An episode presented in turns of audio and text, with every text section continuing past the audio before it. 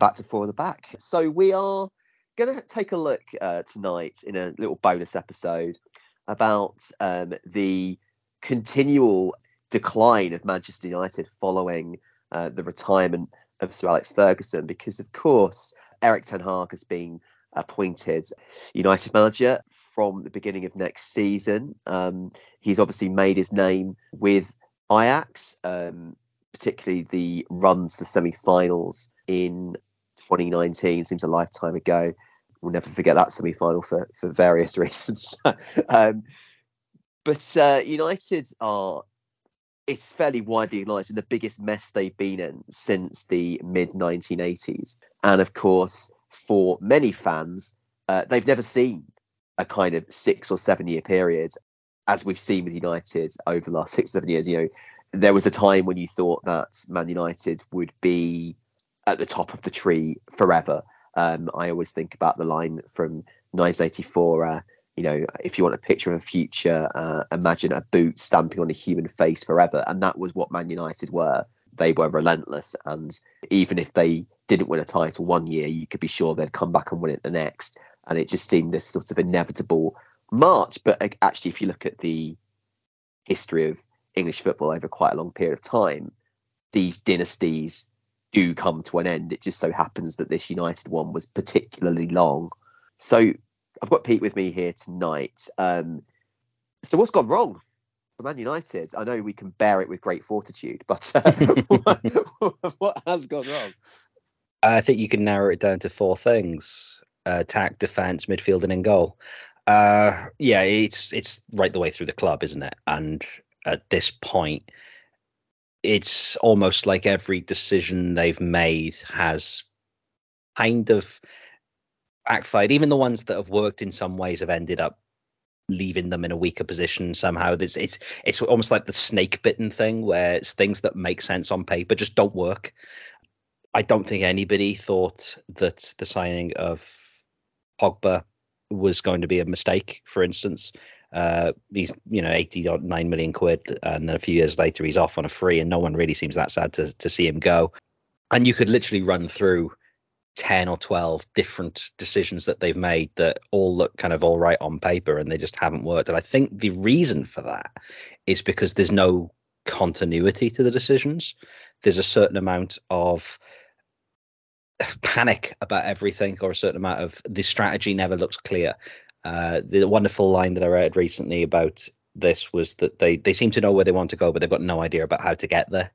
They don't know what the destination looks like, and I think that sums it up, up well. You know, none of the parts, however good they are in their own, work together, and that's the complete antithesis of the Ferguson years at Man United.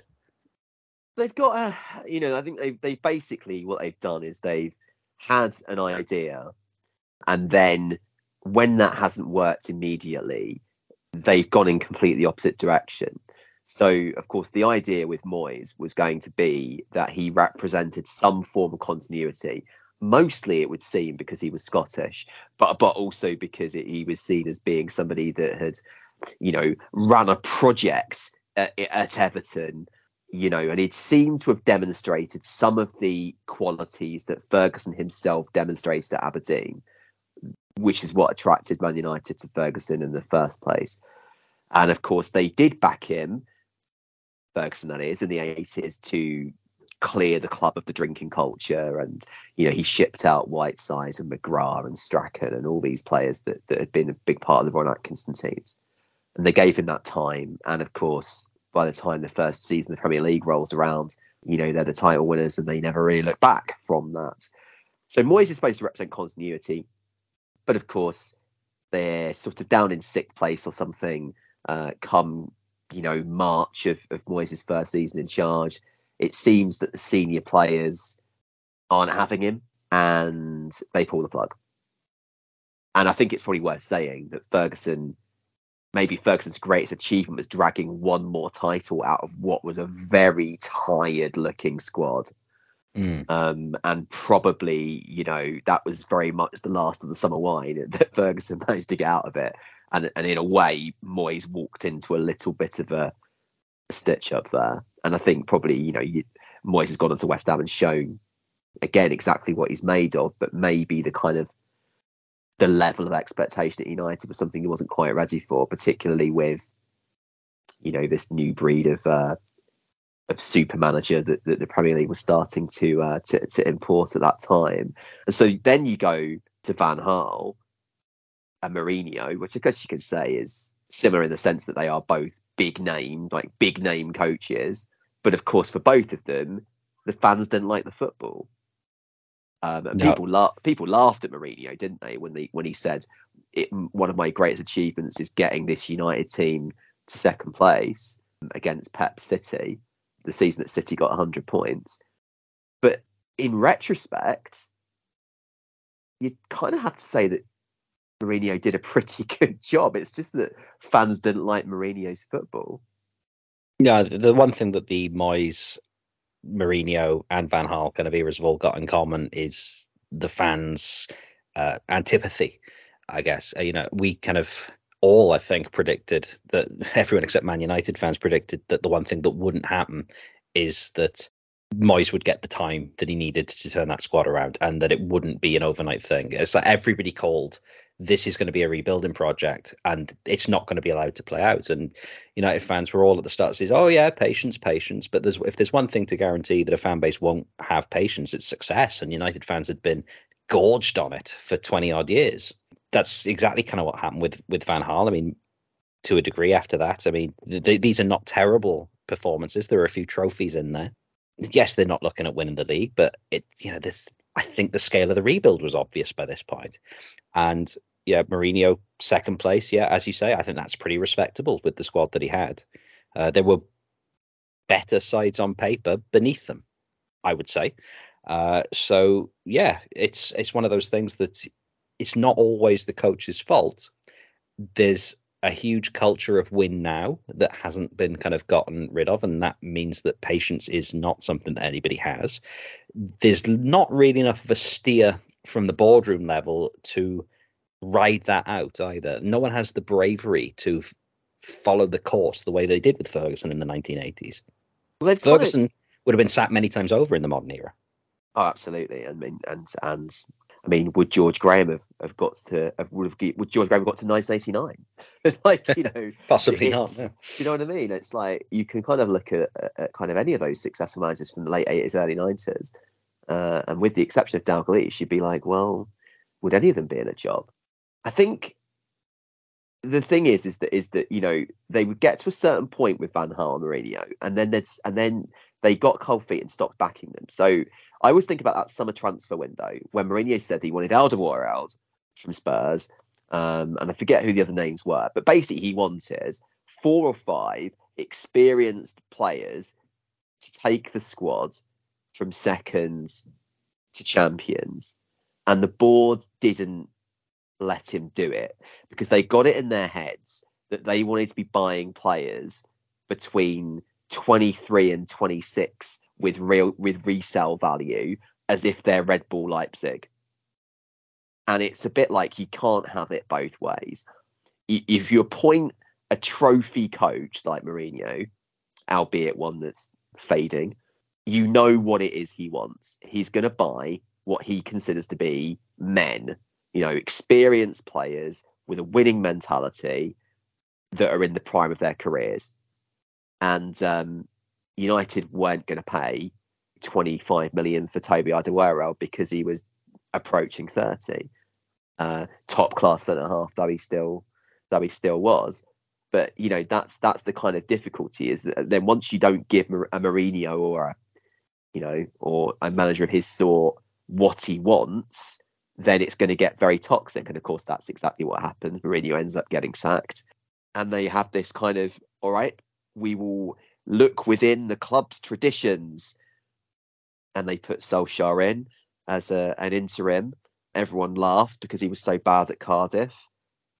But it kind of goes all right. And then everyone gets a bit carried away because they go and yeah. beat PSG with a, a kind of very famous Marcus Rashford led comeback victory. And they give him the job permanently. Yeah, in hindsight, it going all right for Solskjaer might actually be the worst thing that happened to United in terms of the management because that means he then manages to limp on right the way through to the pandemic, which obviously throws you know a whole year away basically.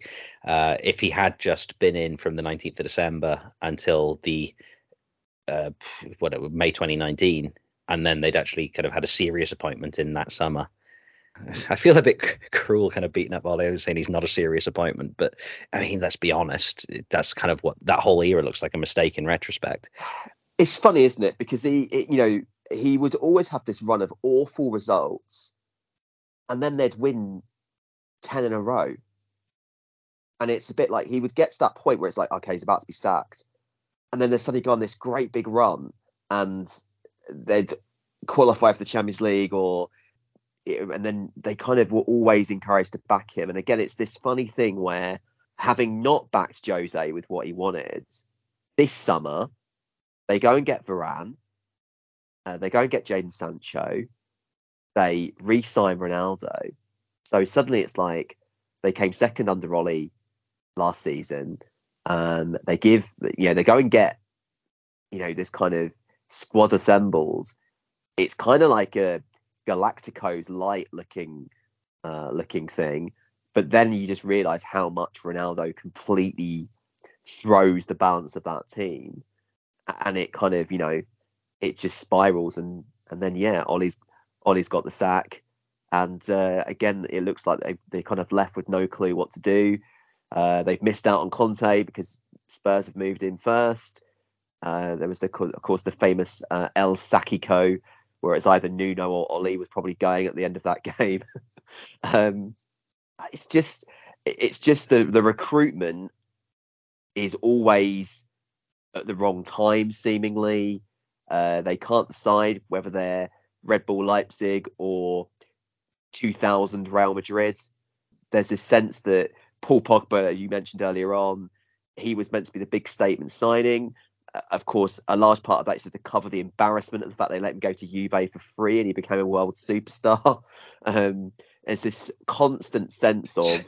Sorry to interrupt. Just want to point out that they've tried to fix that and then they've ended up letting him go for free again. I mean, just yeah. If they were worried about being embarrassed, then there's a know, reason they get called meme United now, isn't there? Let's be honest.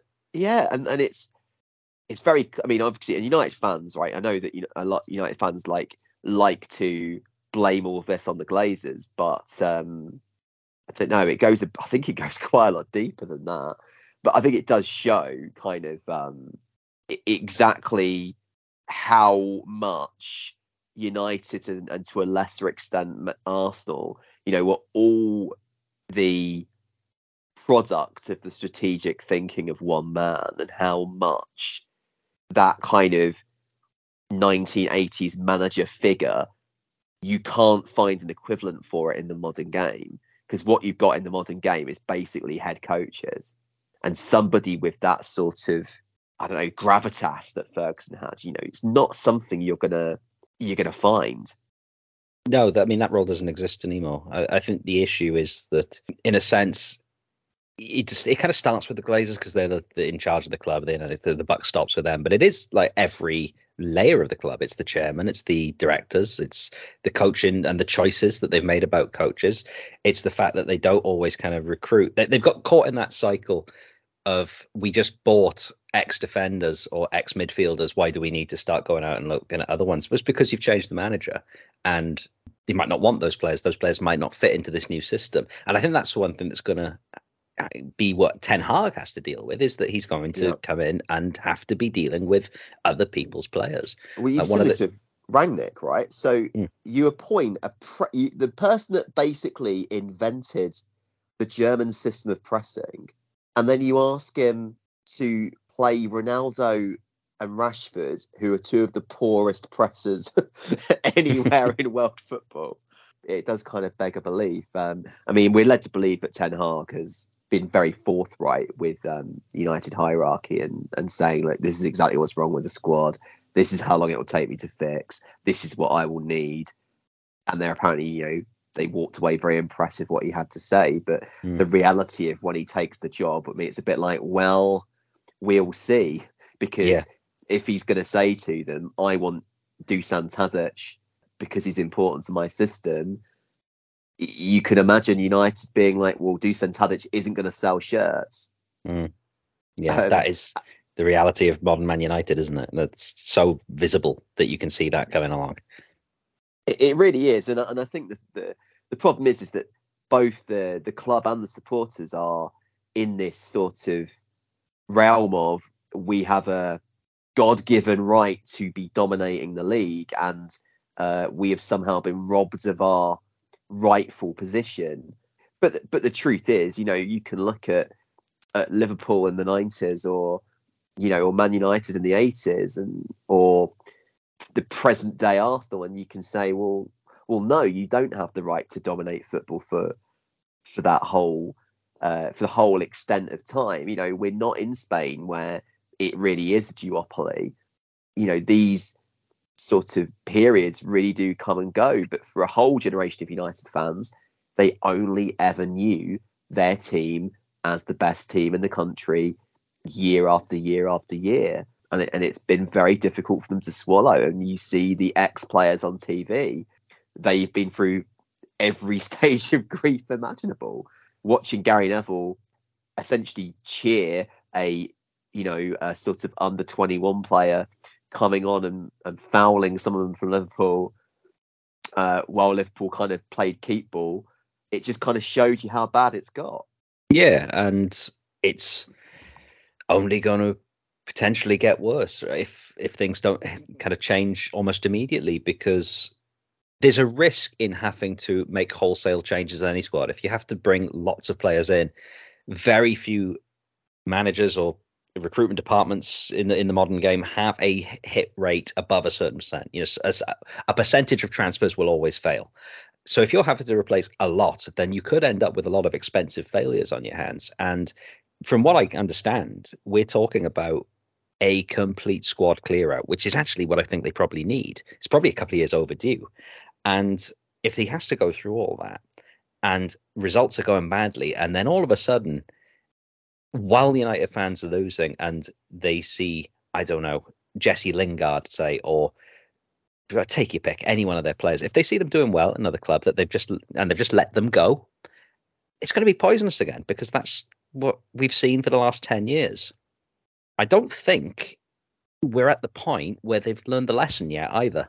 I don't think that patience is going to be in any greater supply if things do start to turn.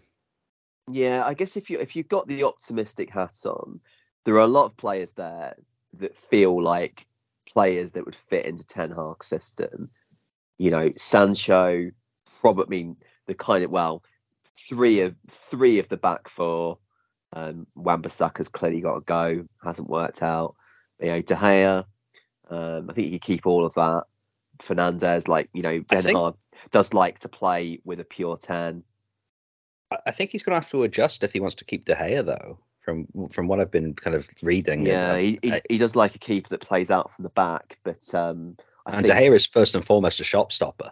Yeah, but he's been United's best player for oh, absolutely for, for, the last decade. So yeah, I think it's probably going to be unlikely I, that, that I, I be brave enough to clear him out. Completely agree with you. I just think it's a problem then that he has to deal with if he's he's basically kind of got one hand tied behind his back if he doesn't have a goalkeeper that he wants and yeah. can't play the system that he plays. It's are we not kind of seeing basically the same issue that the previous coaches have had from day one? Potent, well, potentially. I mean, I'd, we'd have to see. I don't think De Gea mm. is awful with his feet. I mean, he's certainly not Hugo Lloris bad with his feet.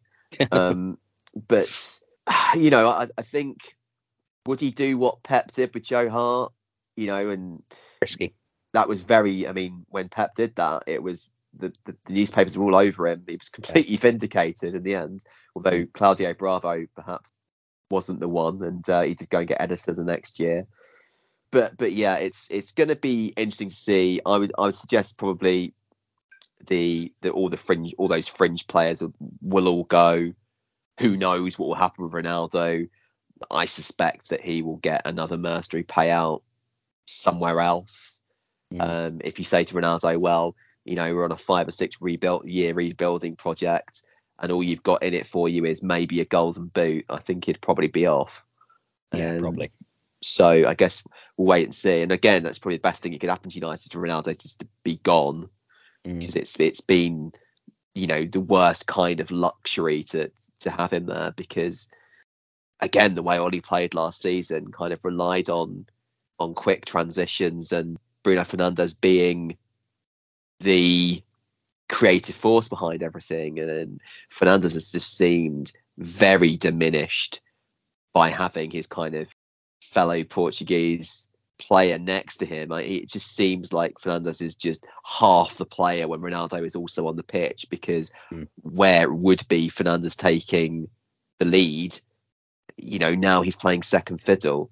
Um, and, you know, he was that one real bright spot for United because he was at he was a, a, a high profile transfer that worked out beyond anyone's wildest dreams.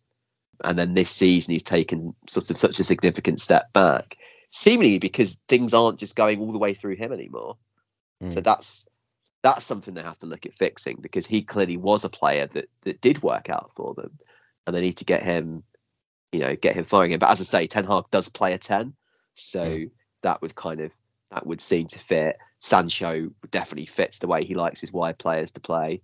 You know. Yeah, there's a there's a couple of areas where I think they potentially have major kind of issues that they need to solve. One is, you know, some of these players that are going out, how do they replace them? The the defense, if, if kind of point you made up. One is that Wan-Bissaka doesn't fit, and I think you're right to point that out. The other is that how do you get everybody back on side if you're going to keep the rest of the, de- the defense intact with Maguire when so many of the fans are clearly already decided against him that there's a healing process that needs to happen there, and that's only going to come with results. If things start badly, that's going to get toxic again very quickly. And the other is that they need a little bit more progression in the midfield because one of the things that we've seen is that for all the merits of that Fred and Scott McTominay midfield, actually moving the ball forward into attacking areas isn't necessarily the strongest suit. And yeah, is that going to work out? If they can, there's still a lot of attacking talent in that side, and a younger, hungrier attacking line with a lot more pace in it, using the likes of a Sancho, uh, um, you know, maybe someone else that they can bring in to kind of cover for Ronaldo or Cavani, who I think will probably also be on his way. Uh, yeah, there's there's a lot of potential there. Um, they they found a player in Elanga, haven't they? And um, yes, you'd think that he would play a big part moving forward. Rashford is, uh, I think, probably sad as it will be. I think he's probably got to go unless Ten Hag, you know, meets him and thinks, no, actually, no, I, th- I think, I think I can solve this. But sort of, uh, you know, sort of, we had that really, really kind of uh, elite sort of half season under Solskjaer where he then ends up playing through that back injury that almost saw him miss the Euros, and he's really not been the same player since and uh, it just just happens. It just happens sometimes. But you watch him play now, he doesn't run. he kind of walks around the pitch. He's clearly really unhappy playing for Rangnick. Uh, you, you, just wonder, like, is well, I mean, I've seen it happen with Dele Alli. Once that initial flush of success goes, it can be trickier than you think to uh, to, to bring it back. So yeah, Rashford is a bit of a is going to be a big problem, I think, for Ten Hag. It'd be interesting to see whether he thinks he can fix him, or if or whether you know Arsenal get catfished into buying Marcus Rashford to play up front for them. It's one of those where I think if he, I think there's the lot to still kind of offer there for the time being. I don't think I would kind of be inclined to to move him on just yet, but this is one of those areas where Man United have to back the manager. If he looks at him and says, "No, not for me," then you just kind of have to trust him and go with it because even if it does mean bringing in another player that might cost you know money in what is already going to be an expensive summer, uh, that's just the reality of the situation. I think. Uh, I'd be honest though. I think the the truth of it is this job is so big at the moment. It's so deep rooted that even if he gets everything right, we're talking several years before United are truly competitive again. Uh, they'll obviously they could close the gap quite quickly just by not being absolutely dross in certain areas, but closing the gap a little bit and actually challenging when they're so far behind Liverpool and Manchester City, and you know there's talk about uh, extensions for Guardiola. I mean, Klopp's recently just kind of committed his future for another couple of years as well. I mean, exactly. If you're really dealing with Klopp until 2026 and Guardiola and yeah, Guardiola then also commits for that length of time. I mean, no one else is winning the league for that period of time.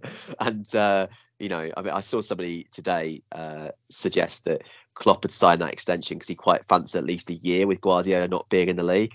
because um, it's it'll be less stressful for him. Yeah. Um, but I do I do sort of look at, at that Liverpool City top two at the moment and, and Chelsea are European champions, but there are there are a significant step below, and there's mm. then a significant step below that to to where Spurs and Arsenal are at the moment. So, yeah. I mean, you'd, you'd expect if if Conte does stay at Spurs, if Arteta keeps developing those young players at Arsenal, you'd expect that gap to close. Certainly, it will definitely close to Chelsea, given the uncertainty there. But does it close all the way to, to where, where Liverpool and City are? I think that's a, that's a tougher ask. And then you're asking United then to not only catch up to Spurs and Arsenal and, and Chelsea, but to challenge City and Liverpool. That's that's going to be tough. Yeah. You know, unless yeah, I mean, I can't foresee a scenario where United are challenging for the title much before 2025, really. No, no, absolutely not. I mean, the first step is to stop the rot. If you had to bet on which would happen before 2025, a title challenge, or he's already lost the job, I think you put the money on they've sacked him all day long. That's the the plight that they find themselves in at the moment. Um, and I hate to be kind of negative about it, but it's Man United, and they had all those years of success, so I don't hate it that much. Well, no, quite. And, if you, if I mean, the, the easiest comparison to make is probably 90s Liverpool. And what you can say about 90s Liverpool is they at least gave all of their managers a fair shake of the stick. You know, if you look at the Roy Evans team we talked about, um, Benitez, all managers that that that at least kept Liverpool at a certain level where they were winning cups and where they were playing football that the fans could be proud of, even though they weren't in the position they were in in the 70s and 80s. And really, United just need to get to that level first, which is actually ironically kind of where Solskjaer had them last season. Mm-hmm. Um, but yeah, in terms of them being, you know, this kind of swashbuckling uber force that they were under Ferguson, I think that's that's quite a long way off. Miles, miles and miles, and who actually knows what any of this is going to look like when you've got to basically gut a club and start again. And you know, the, the other problem they're going to have is who wants to sign for United now? Mm. Like in the past, they'd have been right in for for Erling Haaland, for example. Um, you know, Declan Rice would probably already be a, a, United player. If you're Declan Rice now, you'd rather stay at West Ham. Sure. Yeah. Oh, absolutely. Um, and that's that's the difference. Is is that are you as a young player going to commit yourself to United, knowing what a basket case it is? Mm. Um, I just, yeah, you you wonder. You might say that you've got this sort of transfer war chest, you know, you have this much money to spend, you've got to persuade the players to come. Yeah, and they've got two pulling powers kind of left at Man United. One is that a lot of these kids might have grown up as Man United fans. Less and less actually as time goes on because these players are actually getting younger, and you know some of them now will probably have been Chelsea fans, Man City fans. That's going to get more and more likely as time goes on. Some of them may still have been old enough to have caught the tail end of the the last great Ferguson team, say, rather than the tired version that won the league in that final final season. But they've, they've got the fact that some of them might be Man United fans, and they've also got the fact that as a mega club, they can still back a trunk load of money up to people's door. But then so can PSG, so can Juventus. Well, maybe not Juventus. Maybe that's a slightly uh, mis kind of conception there, but Man City certainly can, and Man City will probably guarantee you some honours. Yeah, I mean it's. I guess the. I mean the issue with City, I guess for a young player is, are you going to play?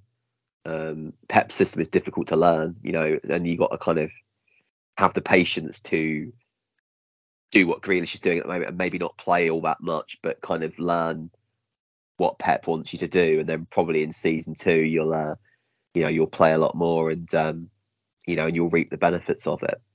So I guess that's the that's the big thing that would stop you signing for City. Um, I guess one advantage United might have is that if Chelsea aren't signing anybody, then that's kind of one less club in the market, if you like. Um, but yeah, I, I you do wonder now, you know, what kind of up and coming superstars are going to be available to them. What kind of markets are they going to be shopping in? I mean, you might find that you know that Ten Hag kind of will try and you know, I mean, Donny Van de Beek is on loan at Everton. He obviously play a player that he knows well, so that might be a, a solution to kind of progressive midfield play. But they've needed that elite defensive midfielder for for longer than I can remember, and there aren't that many of those no. out there growing on trees. Rice is the obvious one, but as I say, I don't think he's going to want to go. No, no, he'd, he'd, certainly rather go back to Chelsea. You would think, where his best mate is playing, and you know they're another club that can easily match United when it comes to fees and wage, wages. Once you would think the, uh, the the sanctions are over. So if you are Declan Rice, wait at West Ham for the transfer you actually want, or go into a new project where you don't know anything about it. Yeah, it's just uh, maybe he doesn't think the way I do, but it would seem to be a fairly easy answer to that. Yeah, I mean, I think you know Chelsea uh, up until the point where you know the sanctions took place, you'd absolutely say they were, you know, they were favourites to get him. Looks like you know, it looks like Haaland will will probably go to City. You know, it looks like well potentially Mbappe might end up at Madrid. So uh, so yeah, like if United do feel that sort of I want to satisfy my celebrity crush and and buy a star you know there aren't that many out there and the ones that are there out there are going to be over 30 and mm. and then you you back yourself back into that problem they have with like an Alexis Sanchez where you buy a player that was so all action that he'd run himself out by the age of 29 mm. yeah i guess uh, as my kind of final thought, I'll try and end with something kind of a bit more optimistic, which is that it took United 20 some odd years to actually get it right following the end of one legendary managerial tenure in Matt Busby. That's 71 until 93 or whenever it is they kind of finally win the league they are now kind of putting themselves into position, if you like, if things do go well, to actually fix the end of the Ferguson era in about half the time. So, I mean, if that's one thing for, for reason for United fans to be optimistic is maybe this could be less bad than it usually is when these great managers and these great dynasties end. You know, Liverpool took a long, long time to to fix themselves and become champions of England again too. So, you know, if things do go well, maybe it could be less than the kind of customary 20 or 30 years. Uh, that's as much as I can offer United yeah, fans at this I mean, point. In that context, actually, yeah, I mean, Liverpool, you know, 1990 to 2020, it's, uh, you know, that's, uh, that is a long old time. So I guess with United, what we're looking at 2013, 2013 to, well, they've, yeah, they've just got to win a title before 2033. so uh, yeah, I could probably manage that. I mean, yeah, that that'll be it. That's actually that's actually a really interesting one to think about, actually, because we said we we don't really see them doing that much before 2025 or 26. So yeah, the, the clock is ticking. So that uh, that concludes our our look at, at Man United and everything that's gone wrong them over the last decade or so um, and the problems in Erik Ten Hag's inbox uh, when he shows up to the training grounds at the end of May. So uh, good luck, Erik. I think you are going to need it. Thank you.